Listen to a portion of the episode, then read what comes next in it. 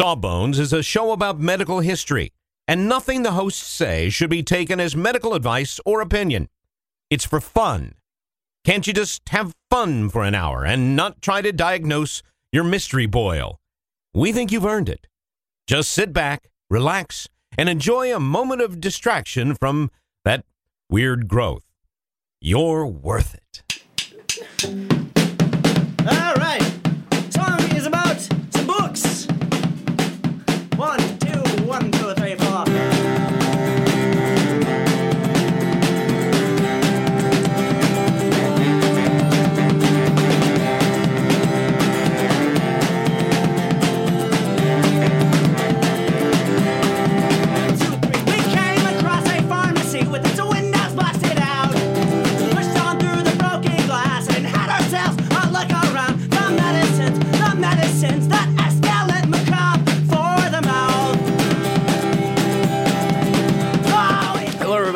To Sawbones, a marital tour of misguided medicine. I'm your co-host, Justin McElroy. And I'm Sydnee McElroy.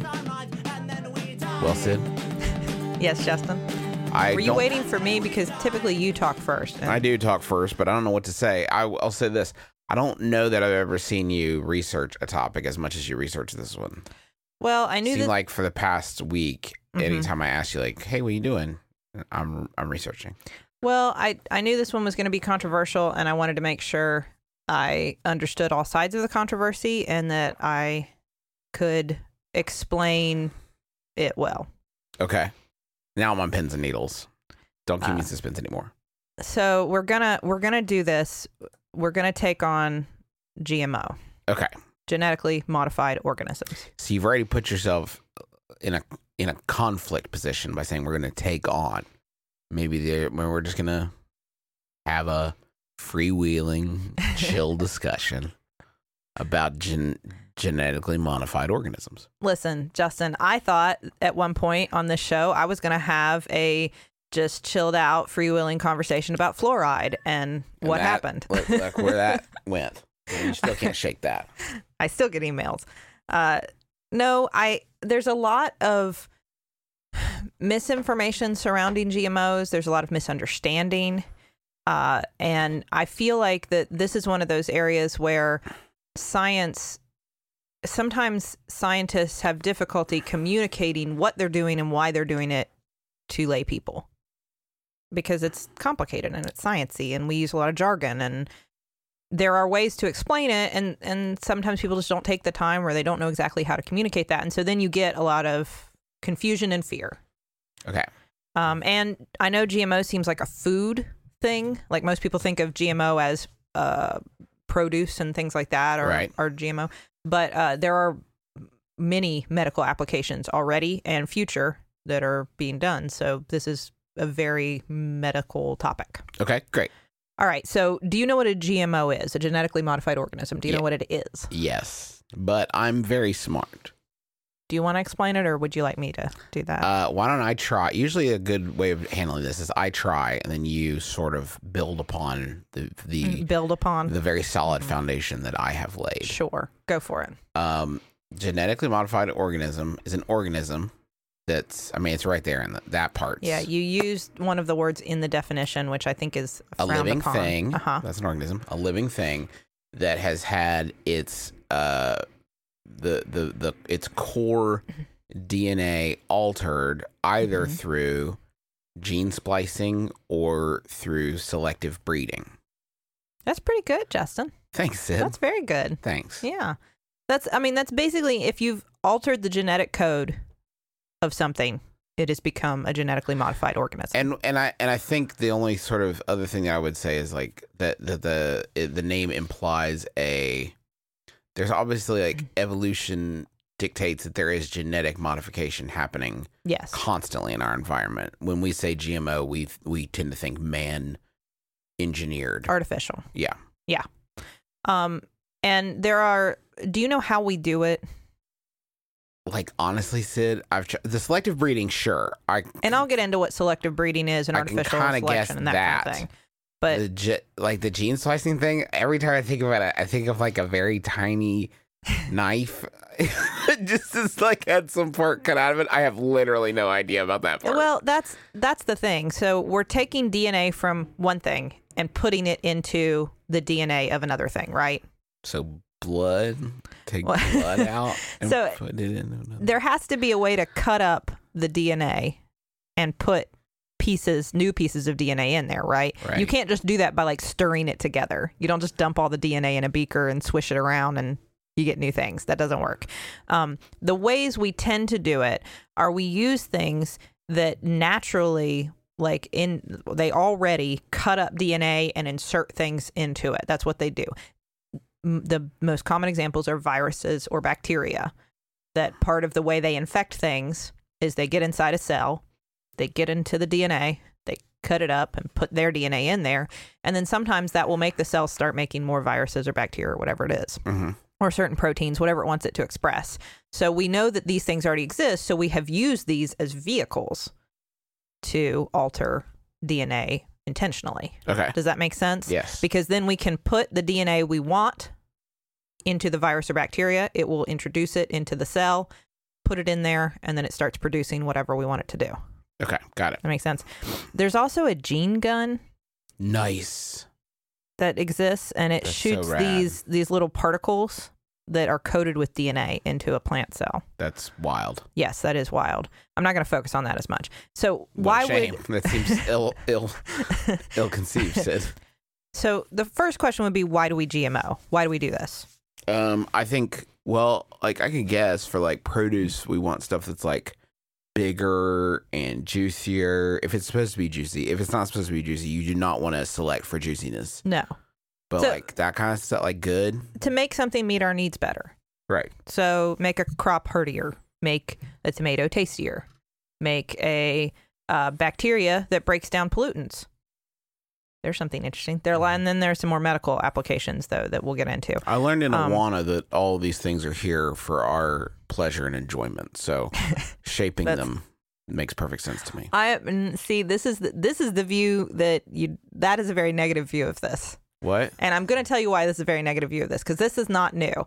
That that idea, what you just said, like that animals and plants are all here for our pleasure and for us to shape to meet our needs. Yes. I And the don't- name. We get to name them too. No big. I don't. I don't know that all of our listeners would necessarily agree with that viewpoint or I'm just find saying it what I learned pleasant. in Awana. Sydnee, approved workmen are not ashamed. I'll, that's I'm just telling you what I learned in Awana. Now, we have been trying to grow the best crops and breed the best animals for thousands of years. Mm-hmm. We have evidence of this as far back as 32,000 years ago when in East Asia, wild dogs were selectively bred to accompany hunters. Hunters found them and liked them, and some of them were nicer than others. So they took the ones that were nice, hung out with them, bred them with other nice dogs. And eventually they became, you know, corgis or whatever. Like eventually we got dogs Got it. that's that's how that happened they were they were wild dogs they were wolves they mm. were artificially selected for a trait that humans enjoyed we liked the nice ones so we kept the nice ones Not too nice because there's they're still like hunt, hunting partners, right? well eventually they got really nice i mean Yeah. s- some dogs are quite nice i am led to believe Some some boys are good. There's some good boys. I don't have a dog, but some of them are nice. Uh, but so that's, I mean, we've been doing that. That's called selective breeding or artificial selection. We take things that we like and we breed them, and then we get more of the thing that we like, right? That makes sense. Um, this works. It just takes, you know, thousands of years Right. for that to work. You're not gonna the ne- the like you're not gonna take a slightly docile dog, a slightly docile wolf, and another slightly docile wolf, and breed them together and get a pet. Right. It's not going to happen in one turn. It's going to take a long time. and they only had back 32,000 years ago. They probably only had a few gene guns to go around, so they had to make use of that of what they had. they had to they had to do things the old-fashioned way, J man. Mm, oh no. You know what I mean? Yeah. Yeah. Let's not go there. Yeah. so, plant artificial selection probably dates back to uh, 7800 BCE with wheat crops. That was probably the first time that people started picking things that grew better and replanting that. Does that make sense? yes. Yes. The, the, I mean, that's basically what you were looking for the plants that grew the best or tasted the best or made the best whatever you're trying to make with them. And this is where we have evidence of that happening though. But a but a probably better example if you want to see how selective breeding and artificial selection from thousands of years ago has borne out effects now is corn. So corn originally where it comes from corn that we like that we eat that's sweet and yummy and inexplicably zero points on weight watchers corn was originally a wild grass called teosinte it had these teeny little ears with just a few kernels on each one. Oh, oh so is baby corn. Over time, from us taking the ones that were bigger and had more kernels and bigger ears and breeding those together, over time, we have introduced these giant, yummy ears of sweet corn that we eat now. Okay. That's the so that That that is good. thousands of Good job, years of us. evolution of corn from from us selecting what we like, and it was not there was no malicious intent like I'm going to breed out of existence this wild grass. It was just I like this sweet corn. I want to make it. I want to keep growing that, and that's how that happens. No, but listen, but let's let's be honest. Nobody was like bummed out about the wild grass. It was pointless. I, These I, I tiny- assume I don't know. I would like to see one of those tiny, ridiculous ears of mm. corn, just for, with my own eyes. I do miss that. I wish that wasn't extinct, but other than that, corn is one example. Over time, we know that apples have are sweeter than their predecessors were because we like sweet apples. Mhm. Broccoli is larger because it was we easier. like big broccoli. we like big broccoli. a big old broccoli. well, imagine the effort it takes to grow broccoli. Like, I'm not that broccoli's particularly hard, but like if you're a farmer and you're growing something and it produces this teeny, teeny little head of broccoli and that's it, Yeah. if you can find a specific plant that has a much bigger head and you think, well, I'd rather grow a bunch of those because Yeah. then I have more to eat and eventually more to sell or trade or whatever whatever era we're in, Barter whether we're with, bartering yeah. or whatever. Uh, so you can see where that would where that would happen. Now, all of this that we're talking about again is while I'm using the word artificial seems natural, right? mm-hmm. Because nobody's doing any. It, I think as soon as you take something I mean, it's lab, obviously not natural, but I know what you're saying. it, well, it seems, I, I think it's a lot closer. Like a lot of people would accept that as like, well, that's just what happens. Natural selection and artificial selection in this sense, I mean, the only, the only thing that's artificial about it is we're introducing humans. Mm-hmm. And we're natural, Well, we're, we're part of the food chain too. right? But I think that we can accept that this is going to happen on a certain level. So in 1973 is when we first start what we kind of think of now as GMO, where, where I think people start to get concerned and worried about the genetic modification process. So Herbert Boyer and Stanley Cohen figured out a technique in 1973 that would lead to everything that we know about GMO now. They were working with bacteria and antibiotic resistance. So we know that certain bacteria cannot be killed by some antibiotics, right? They're resistant to them Mhm.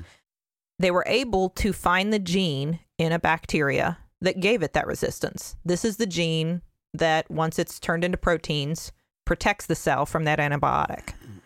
If we take this gene out of this bacteria and put it into a different bacteria that usually that is killed by that antibiotic, can that bacteria become resistant as well? That was the question. Can we do it and will it work? And it did. And this was the beginning of GMO technology. Now I know that seems really crazy. Why why would we want to make more bacteria resistant to antibiotics? right? Um, obviously that was not the that was an example. Because we're humans That- and we just do things. No, this is a there's a reason why this was very helpful. It's a marker. If you have done all this splicing, how do you know that it worked? You've got a bunch of cells now in a petri dish. How do you know that they have the DNA you want in Oh, them? you can you can introduce some antibiotics. And Yes, and if an they are resistant, then you have introduced the DNA. So if you introduce that antibiotic resistance gene with a gene that's helpful, now you then you can test that to see if it worked by applying the antibiotic. So that's Right. why it's a marker. right, Okay, so that's this is done a lot, and that's why that's done. I think that's important to understand. So another scientist who uh, eventually would become a Nobel Prize winner, Paul Berg, was working with slightly different genetic modification because this was all this research was going on at the same time. They were the first two to figure it out, but a lot of different scientists were trying to figure out how can we move DNA from organism to organism. So he was working with something called simian virus 40. This is a virus that causes cancer in rats. Mhm. Okay. Uh, it did so by infecting a cell and putting its DNA into the cell's DNA, which obviously, is what we're trying to do. So if you put the genes into the virus, it will also insert those into the infected cell, just like we kind of thought would happen. Um, this was very exciting because they were doing these experiments and it was working. But it scared a lot of people when you started talking about a cancer causing virus that you're putting into somebody's. I mean, in this case, we're not putting it into anybody's body, but theoretically, this would be the applications of this, right? Use this virus as a vehicle to introduce genes into something Right. and then how does that affect humans so there from these experiments a lot of fear started to arise yes. what are we doing why are we doing it and if we're going to use a virus that causes cancer in rats as a vehicle to deliver genes could it cause cancer in whatever we're delivering it to I think that's a legit concern. perfectly legitimate concern. So legitimate that by 1974, scientists themselves, the scientists who were doing these experiments, agreed to a worldwide moratorium on GMO research until they came up with some rules. That, is there precedent for that? Do you think? Not that I could find. Yeah. Everybody agreed wait, This We is don't- wild. This is wild. Let's talk about what we're doing before we move forward. So they put together this huge conference, the International Congress on Recombinant DNA Molecules. Recombinant DNA is when you take Good- DNA Hey guys. and Hey guys. Good name. good job. is when you take DNA and put it into something else. That's recombinant DNA, that new DNA you've inserted. So they put together this huge conference in Pacific Grove, California. It's now mainly known as the As- Asilomar Asilomar conference. That's where it was held. Mhm. Was like the conference hall of 1975 and they came up with these rules and it was all based on tiers of risk like what you're doing isn't particularly risky so you have to do you have to use these precautions you're messing with cancer viruses that's really risky. You have to use all these precautions. So they Okay. came up with all these tiers and all these rules and these are still the basis of all the guidelines we use to guide the research we do now. So scientists themselves said let's take a step back and make sure we know what we're doing. Hmm now, since then, we've had countless experiments using genetic modification hmm all over the world. And since then, we've also discovered some, and, and so far, there's no evidence that any of them have gone awry because they've used all these guidelines and safety procedures and testing, and double checking, and all that. Mhm. Uh, and they've also discovered something new. So let me give you this happens in nature all on its own. Okay. Let me let me give you an example of what I'm talking about. About 8,000 years ago, there was a bacteria called Agrobacterium. This is still the main bacteria we use for this research today. It infected the root of a plant. And when it did that, it inserted some of its bacterial DNA into the plant DNA. Okay. Just naturally, that's what that bacteria just did. Okay. This made the root swell really big. It also made it really starchy and sweet. And once humans found it, very edible, enjoyable. People really liked it. They loved these big, yummy roots so much that they started. I love these big yummy roots. they started planting them again all over the place. Clippings spread around the globe. People were, everybody wanted to plant these yummy roots. Eventually, this plant became the seventh most important food in the world, according to the UN. It's like a staple crop.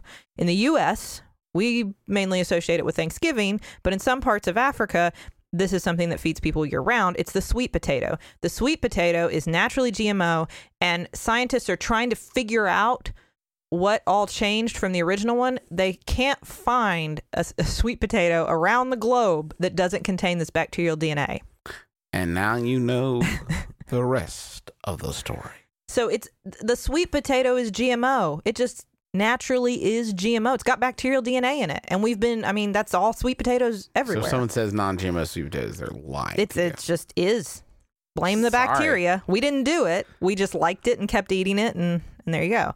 Um, on the non-medical front, since we've been doing all this research, we have used GMO to bring us bacteria that break down oil. In 1980, I think most people have kind of heard of that. That there was a bacteria that could help break down oil and oil spills. Um, there was a tomato called the Flavr Savr that was introduced in 1987. It is a. I'm looking at your notes here. It's a bad spelling, y'all. Yeah, Like it, Yeah, it is. it could use a few few more vowels in there. It was supposed to be firmer and more shelf stable than other tomatoes. I don't think it was very successful because people got freaked out by it. F L A V R S A V R. By the way, in case you're curious, it's rough. I don't know that its flavor actually changed. I think it was just firmer and more shelf stable, but Okay. whatever. Um, I guess it tasted better longer because it didn't rot in that sense. Anyway, uh, there's a kind of corn called BT corn that produces pesticides that Mhm. came out in 1996. So obviously, corn that kills the pests that would eat the corn. It doesn't sound very appetizing. I'll be honest, Sidster, but okay. And a new apple. This was introduced pretty recently called the Arctic apple that doesn't brown, or at least it browns much, much, much slower. Mm. Um, and I know that sounds like a silly thing. Like, so you just made one that looks more aesthetically pleasing. But how many people throw out browned apples unnecessarily? A lot of them. So the idea is that we're cutting back on food waste. If we make humans not so afraid, That would be a good. That would be a good thing in the McElroy household, where we frequently buy produce and think, "Yeah, for sure, gonna eat all of these fruits and vegetables." Well, and then when you open the drawer, it's like, "Oh no!" an apple hasn't necessarily gone bad just because it turns brown, but everybody throws it out. Right. So something to decrease that would make people throw them out less and eat them more, and everybody wins. Um, and I'm going to get into, by the way, there's obviously a second part to this episode where I talk about all of the controversy surrounding things like corn that produces pesticide and stuff. But I'm just giving you some examples of what GMO has brought us. On the medical front, genetically modified organisms and the technology that surrounds it has brought us humulin, which is a kind of insulin in 1982. Prior to that, we had to use uh, pig insulin. hmm We made our own based on human insulin. We made human insulin, artificial human insulin, this way, Cool. Good job. um, which is less likely to cause an allergic response than using another animal's insulin. Cool. Uh, the bacteria E. coli was used for that. Bad for pigs too. They can finally get back to enjoying those sweet treats. Um, it was the first recombinant medication on the market. That was the first time we used GMO technology to introduce a medication. Um, more recently, we've given goats uh, the ability to produce milk that contains antithrombin. So some people have a, a deficiency of a certain clotting factor. Okay. Okay, I mean not a clotting factor, anti-clotting factor, I should say. It breaks up clots. Okay. Okay, some people don't have it. So they get clots. Yes. So we have given D- we have put DNA into goat cells that makes them produce milk that makes antithrombin that we can then give to humans. Okay. Does that make sense? Okay. I just think it's so wild. It's like I gotta solve this clotting problem. Wait a minute. I got it. What if the goats? Let me stop you there. No, no, no. Hear me out. What if the goats made a special milk that fixed it? Like what? That seems like quite the leap, but okay. They figured it out and they made the drug uh, A T R Y N, ATryn, ATryn. I don't know how you're supposed to pronounce that, but the point is, you get their milk and you take this drug out of it and you can give it to people who need it. It's not a, an incredibly common condition, but if you have it, uh, you need You'd be happy medication about for those it. goats. Um, it doesn't hurt the goats, by the way. The goats seem fine, as far as I mean, as far as I can tell. Cool. Um, They're just happy to help. Goats feel really indebted to us. they really are just ha- pleased to be able to contribute. we've made a I mean, they eat our cans and they're happy to do it, but we've made a medication called EPO alpha, which is used uh, to help stimulate red blood cells for anemia for certain reasons, and we've made Avastin a cancer treatment You know- using this technology. Do you know that if goats eat um, poison ivy, then your milk can give you an immunity to poison ivy? Elizabeth Gilbert told me that. really? Yeah, it's true. I don't think I knew that. Travis, the we talked about it on Bim Bam once. The, the very good joke Travis made is that if goats eat, if a goat eats your passport, it can give you diplomatic immunity, which I thought was very good. that is good. But anyway, yeah, this I don't know. It's farm wisdom, so it may be a bunch of hokum. Anyway, it sounds like GMO's good.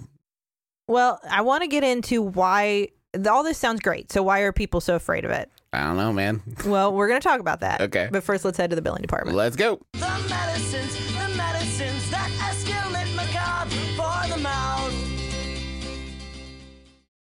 Sydnee, you know how you're always saying that you'd like to build a Justin McElroy fan site full of all your favorite quotes, clips, videos, and hunky pictures of beloved podcaster Justin McElroy? I don't remember. Well, there's sa- no need to wait any longer, Sydnee, because Squarespace is going to make it easier than you could possibly believe to make a website uh, all about your favorite hunky podcasting superstar. I don't think I was going to. Squarespace, what is it? It's a tool. Think of it as the palette, the palette of a web design artist. But you don't have to be a web design artist. You could just take stuff off the palette that is created by real people that know what they're really doing and put it from the palette onto the easel. The metaphor is broken down. Basically, you're going to be able to create great looking websites that have fantastic customer support and help you unlock your creativity and do whatever you want to with your small business or podcaster obsession. You can sell products.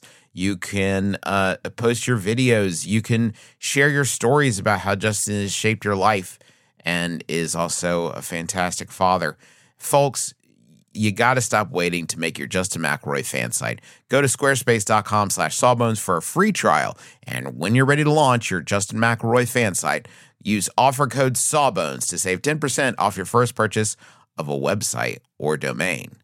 We have just started rehearsing for the summer theater. That's right. Summer starts in March around these parts, and that means we don't have much time at all in the evenings to make dinner. But we will not be just consuming Wendy's, uh, although there will be some Wendy's consumed, but we are going to have a little extra help with Factor, which delivers ready to eat, delicious meals right to your door and not like junky stuff you get out of the freezer aisle, whatever. This is real high quality chef crafted stuff that in two minutes you're ready to eat it. I'm talking about some Southwestern style turkey and mac. I think this week I'm going to be enjoying a shredded chicken taco bowl. Is is is part of my plan. Um, but they got like fancy stuff. Listen to this. We're you gonna get this truffle butter filet mignon. I mean, seriously, from from from a, a box pre-prepared. All I got is two minutes. I'm eating filet mignon. That sounds delicious. Yeah, it sounds delicious. And you can give these a try. And it's not just these meals. uh, We're talking pancakes, smoothies. They got some great wellness shots that are surprisingly delicious. And the meals you just eat and eat. There's no prepping, cooking, or cleanup. Get as much as you need by choosing your meals every week. You're going to get exactly what you want. No surprises here. Uh, and the, meals, I can say, are delicious. So what do you got to lose? Head on over to factormeals.com slash sawbones50 and use code sawbones50 to get 50% off. That's code sawbones50 at factormeals.com slash sawbones50 to get 50% off. All right, Sid. So, um, with uh, you, you alluded to the fact that there is obviously some controversy tied to GMO stuff. So, do you want to get into that? I'm going to get into the the controversy and then I'll give you some sides of it. So the the criticism of this and and to sum up where we are is that we figured out a way to take DNA from one thing and put it in another thing. And we are finding applications for that in medical science as well as food and industry and many Right. other places, right? So while so far as I've mentioned, nothing has proven dangerous.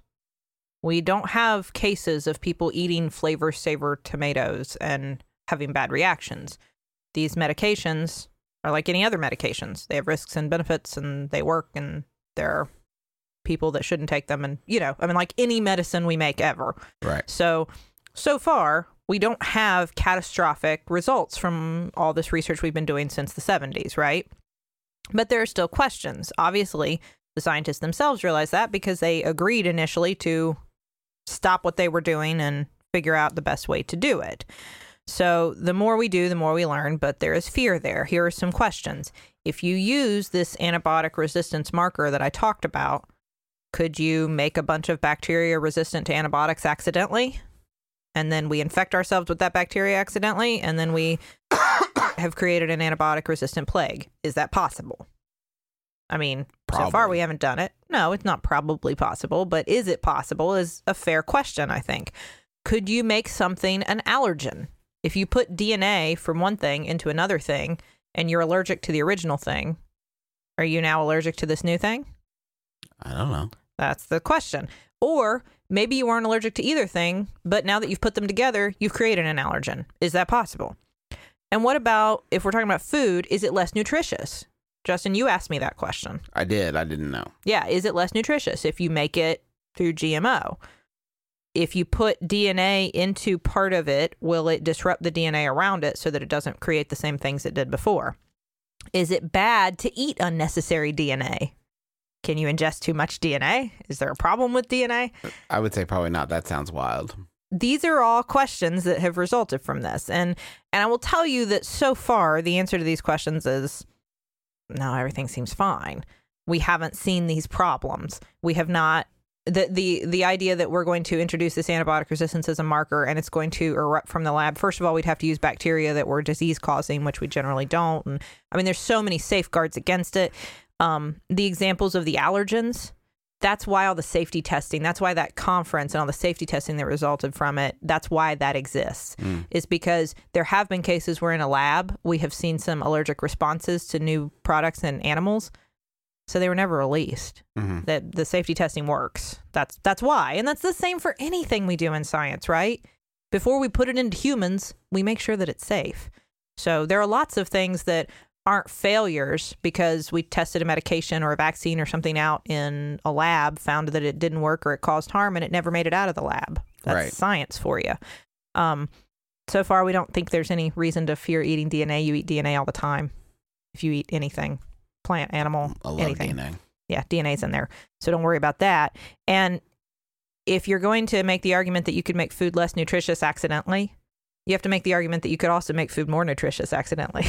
Right. Because we have no idea. I mean, that's what you're saying. You don't know what it's going to do. Well, if you don't know what it's going to do, it could make it more nutritious. That's true. That's- yeah. So, so far, these things haven't borne out, but it's fair to ask these questions. I think that's perfectly, that's what science is all about asking what will happen if we do this, and then testing and double checking and triple checking and figuring out what the answers are.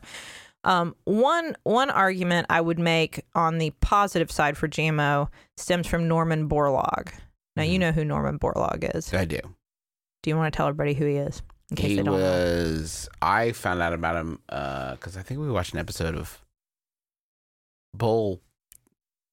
The Penn and Teller show with the name that has the curse in it that we can't, say. um, Bull crap. a bull crap about about uh, uh, GMO stuff, and uh, he was a scientist that I guess he created. He found a way using genetic modification to like feed lots and lots of people. So he didn't actually use genetic modification. Hmm. He used the old fashioned method, Selective breeding. selective breeding. So he took a bunch of different wheat strains and bred them together. It took like 6,000 different crosses of wheat before he was able to. What he was trying to do, he was a geneticist and a plant pathologist. He worked back in the 40s, and he was trying to make uh, wheat that was disease resistant and would grow better to help feed starving populations. That was the reason. There are Mhm. parts of the world where people are starving. He was trying to help feed them.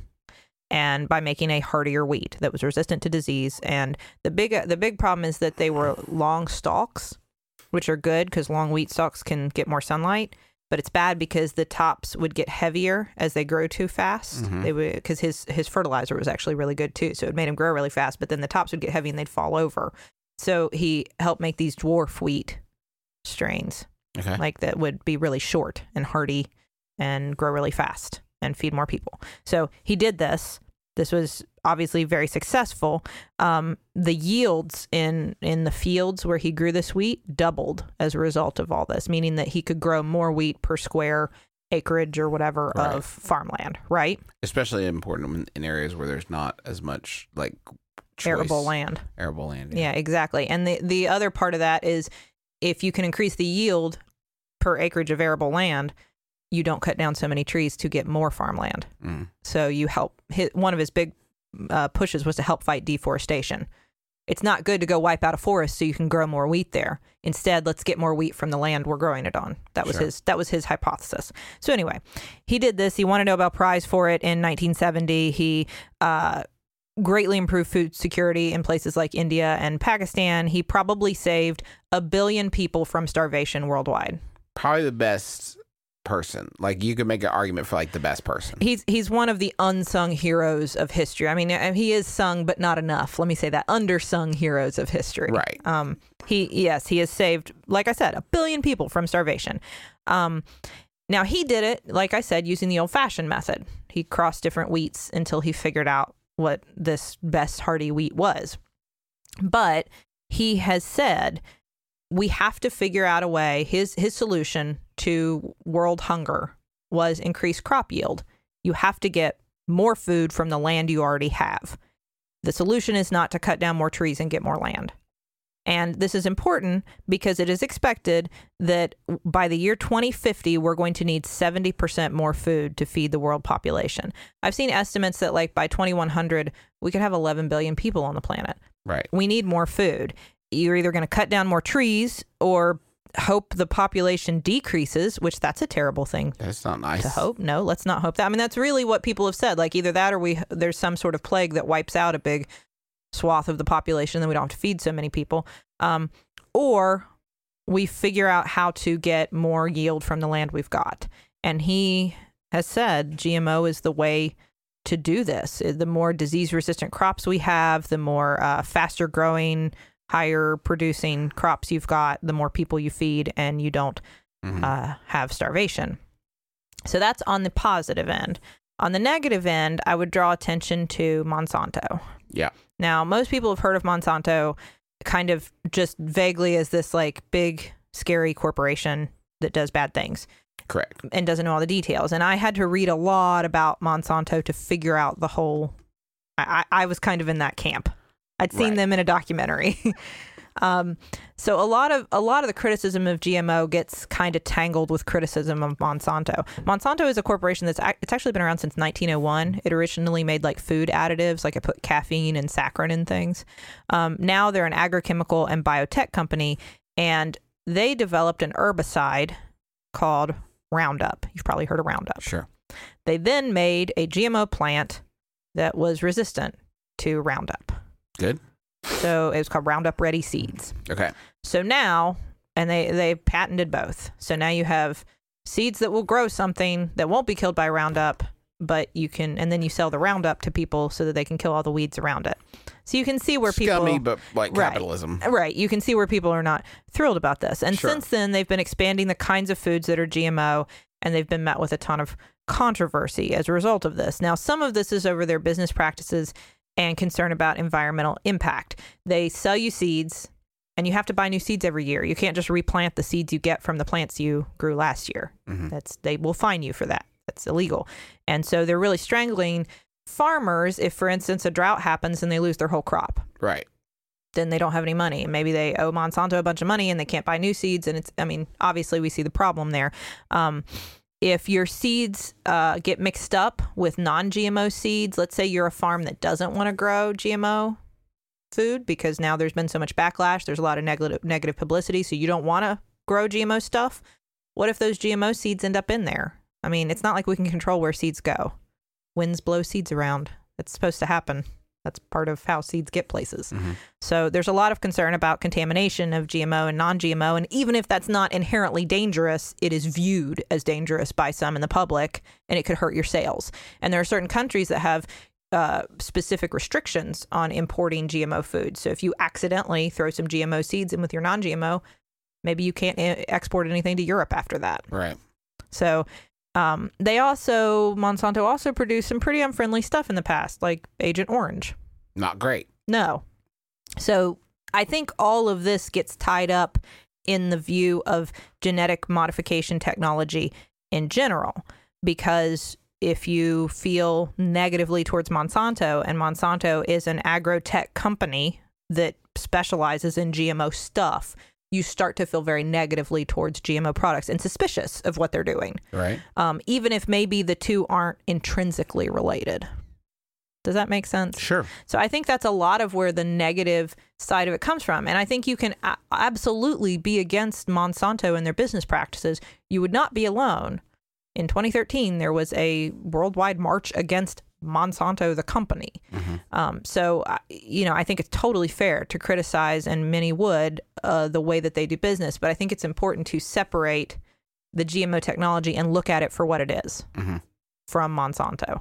Um, and in order to do that, we have to get to the point that GMO so far has not proven to be inherently dangerous.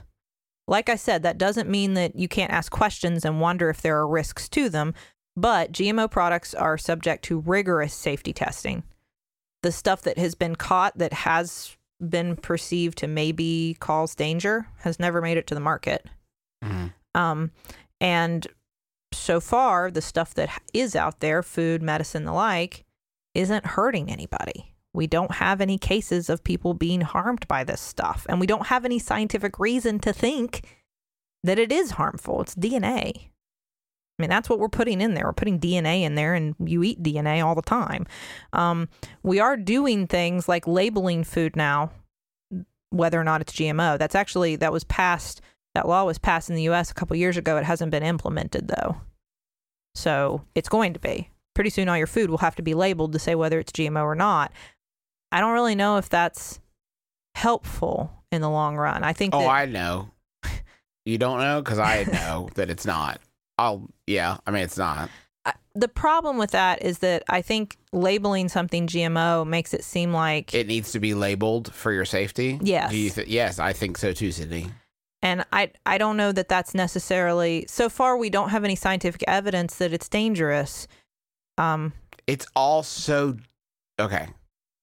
I- I, understand there are many conflicting different viewpoints on this. It makes me so angry. I know, I know. we no if you want if you don't want to support a corporation like Monsanto, like I think you should have the right to do that. hmm The frustrating sure. the frustrating thing is for most people when they see non-GMO, what they see is natural, healthier, better for my family. You're being marketed to. It's a, Yes. like you're you're being a sucker and and having this this used against you because you like you're busy and you're living your life and you don't have the time to like Sydnee for a week look into genetically modified stuff to see because you have a podcast to do about it. Like it's it's just you're being marketed to and and it's not and it's fear mongering of the worst sort. And the thing is, the thing that kills me about it is that people who otherwise would think themselves very pro science and very sort of like informed and smart about this stuff get suckered in by it and it breaks my heart.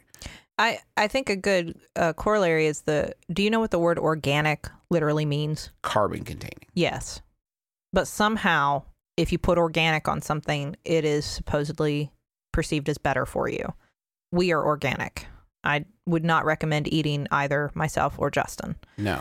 Um, but that I think GMO. You could eat me. No. I don't think you would regret it. I think you'd be in for some nice marbling, some not too much of that stringy, gross muscle. You know, it's just a very flavorful cut of meat.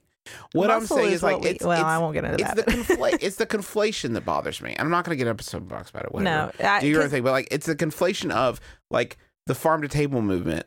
That I think that's cool. Buying local produce, like Yes. I think that's cool that you want to do that. Don't conflate it with like these these words mean something. Like it means something and it's important for like the earth. Like if you make this stuff, if you a smart person make genetically modified stuff scary enough that people won't eat it, like you are like endangering a lot of people like in, in a broad not directly but like in a broad scale it's important that people know that this food is safe because it's the food that we're going to have to eat for everyone Well, and the, it has posed problems because the introduction, even of what Norman Borlaug was doing, even before you get into genetic modification, just the artificial breeding and that kind of stuff, uh, selective breeding, there were there was a lot of pushback to that in certain parts of Africa when he was trying to introduce these technologies and these methods. And this is this is how we save lives. This saves people. This is how they don't die of starvation.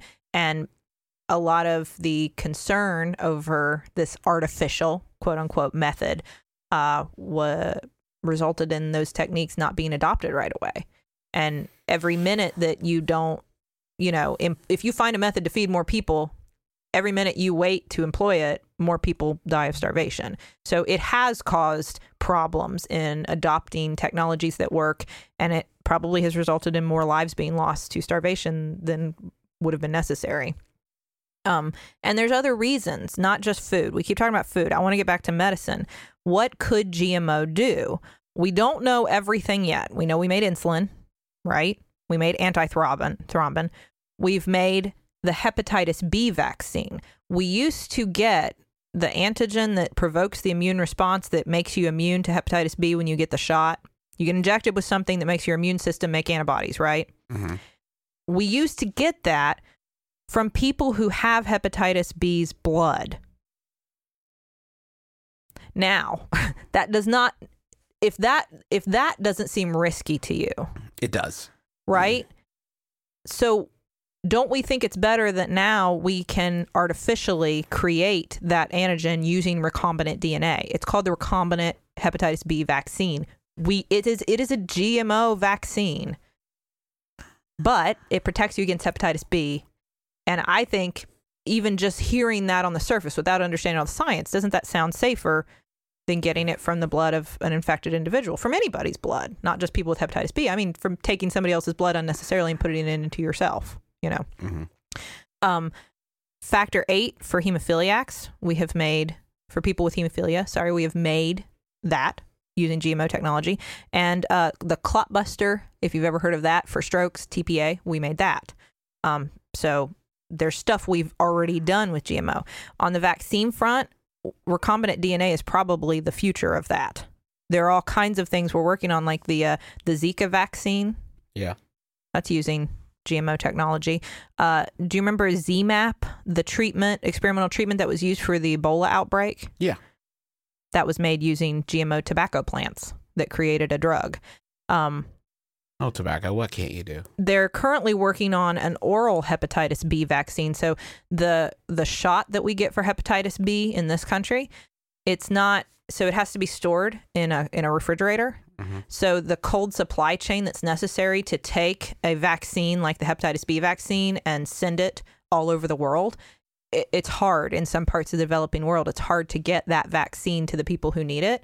So something like an oral vaccine could be that didn't have to be uh, kept refrigerated and then you don't have the medical personnel who need you know you know to give the injection and you don't need the sterile needles and all that stuff that goes with an injection could be life-saving right now we're doing that using gmo corn it's kind of the same idea with the two polio vaccines Uh, where there was one that was like alive and The- one that was killed, right? and one that was a shot and one that was oral the oral one has spread all over the world Mhm. because it's easier to get that oral vaccine to parts of the developing world where finding the medical personnel the sterile needles the refrigerator all that can be cumbersome Mhm. an oral vaccine is a lot easier. Right. So they're working on a hepatitis B vaccine, an oral vaccine. That would be amazing. We could get the vaccine to places we haven't been able to effectively penetrate before. Um, there's even a project working on malaria resistant mosquitoes, Cool. genetically engineer mosquitoes that can't get malaria. And then if the mosquito can't get malaria, it can't give you malaria. And that's great for the mosquitoes too. I bet they'll be so stoked. Um, eh, obviously, that's not anything that's happening now. That's just kind of a theoretical. Let's see if we can make this happen. You know, let's do some experiments. But there were 216 million cases of malaria in 2016. There were 445,000 deaths from malaria in 2016. Mhm. What if we could stop spreading malaria through mosquitoes? Imagine that. Imagine the worldwide impact if we could do that. And GMO technologies are how we're figuring that out. They're also using gene therapy, which could be the treatment, the key to cancer treatment. Introduce healthy DNA into cancer cells, into into your cells to target the cancer cells better. Maybe we don't have to use more dangerous treatments like chemotherapy because of gene therapy instead. Um, all kinds of inborn genetic disorders or metabolic disorders. Maybe gene therapy could be the key to that. This is all using recombinant DNA. This is all GMO technology. That's what it is hmm let alone in the developing world, 840 million people are chronically undernourished and they survive on less than 8,000 calories a day. We need more food. There's going to be more people. I mean, unless you're hoping for something horrible to happen, there's going to be more people and we got to feed them. And listen, I get it. I get it. It's been a rough couple years, but like that's not the answer. Come on, we could do better than that. We're working on something, uh, golden rice, which produces vitamin A. Sounds delicious. it uh it could because vitamin A deficiency is actually it's responsible for 2 million children dying a year. Vitamin A deficiency, just getting them vitamin A. Mm-hmm. And golden rice, which is enriched with vitamin A, has been thought to be one solution to that. It's a GMO product. It's still in testing and there's been a ton of resistance to it. because of fear of GMO technologies and what these could do, what these seeds could do if introduced into other populations. And maybe there are better ways to give vitamin A and all these other arguments. But the point is, at the end of all this, the potential of GMO technology, if used appropriately with the right safety testing and guidelines and, and rigorous, you know, um, rigorous concern for what could go wrong, looking for that, stopping any experiment that isn't working, and all the things that we already do in science, all the guidelines that are already in place, using that, GMO technology could change the world. It already has, and it could continue to do so. It could save lives through medical applications. There's a bacteria that might eat plastic. That was just in the news the other day. Through recombinant DNA, they found a way to make a bacteria that helps break down plastics. What if we could break down all the plastics that are just floating around in our oceans right now? But what after? What about after it's full? It ate all the plastic in the ocean. Now it's coming for our plastic, and I love some of my plastic. And I can It's eating my Xbox, Sydnee. Oh no! Oh no! The bacteria's done ate my ep- Xbox right up. I can see the fear for an Ice Nine type situation with Right. that. I can see that. I understand, but that's why, as with all science that's new and that we're going to apply to humans and to the environment, we take our time. We do things with with thoughtful, uh, you know, concern and purpose. We use proper safety standards and guidelines. We don't rush anything. And honestly, in Norman Borlaug's view, the more publicly funded this research is, the more we work as a society of humans to do it and not necessarily as a corporation who has money in the game, the better our results are going to be. I don't mean to get worked up about this. I realize I got a little frustrated. It's I, the only thing I would say is if you hear someone talking about GMO stuff, just push them on it. Just put, just say like, and what's the problem with that? Until you can get to the nut of the thing. If you want to make a choice, if it's like about like we should have better labeling for food, like you should be, you should have the right as a person to know where your food comes from. I Sure. don't- I don't disagree with that. Absolutely. Like, I think you should absolutely have that. And I understand that, like, for some people, GMO is like a convenient shorthand. Um, I would say that, like, if that is your standard for things that you will not support in this world, you are probably putting yourself in for some long days of research. Some people are down to do that, and I, I completely get it. Don't like lump this incredible technology in with the garbage that the corporations have done when mm-hmm. we need it to like feed and save people and give people medicine. It's just I think that's it. I mean, I that's why I don't really inherently have a problem with the labeling of the food. It won't change what I do. I'm gonna I eat GMO food. I will continue to eat GMO food. I'm not I'm not worried about it. I got Love the it. hepatitis B vaccine. Uh, our daughter was born two months ago. She got a hepatitis B vaccine when she was born, and she got a her second booster yesterday.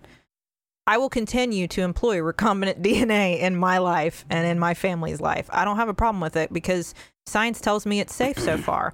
And honestly, we do riskier things than consume DNA. I drink alcohol sometimes. Alcohol is known to be riskier than any of these substances we're talking about. Um, if you ride in a car, you're probably putting yourself at more risk than you are by eating uh, GMO corn. That being said, if you don't want to do that, fine. That's totally your prerogative. Just just know why you're doing it and don't operate based on fear of science. Operate based on a uh, completely informed opinion that you still don't want to eat GMO food. Fine, absolutely, that's your right, and you should be able to do that. But I I think that this kind of amorphous fear of anything that sounds artificial is not helpful, and in this case, could cost lives.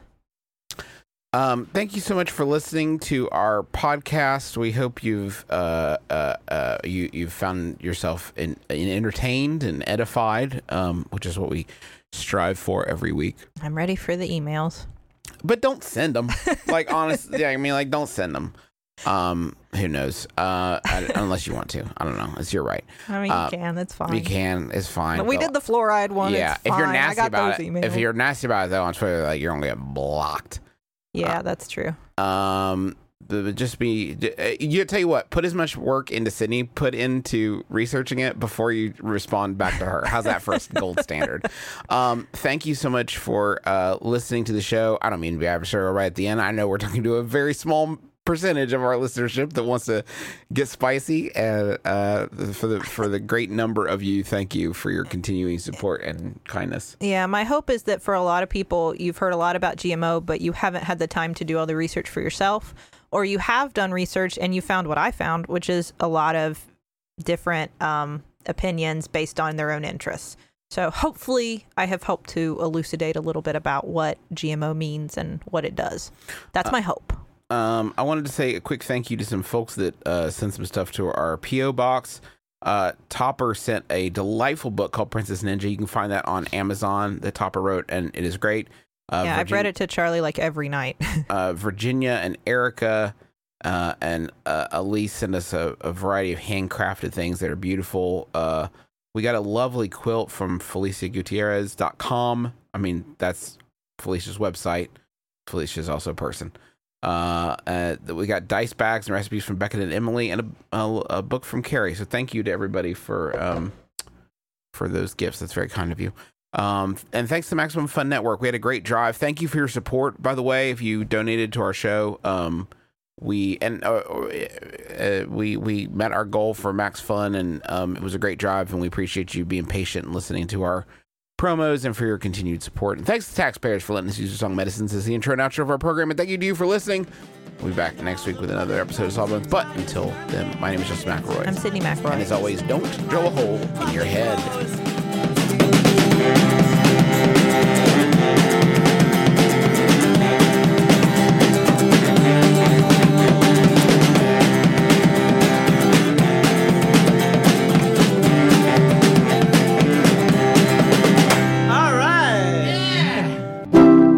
MaximumFun.org. Comedy and culture. Artist owned. Listener supported.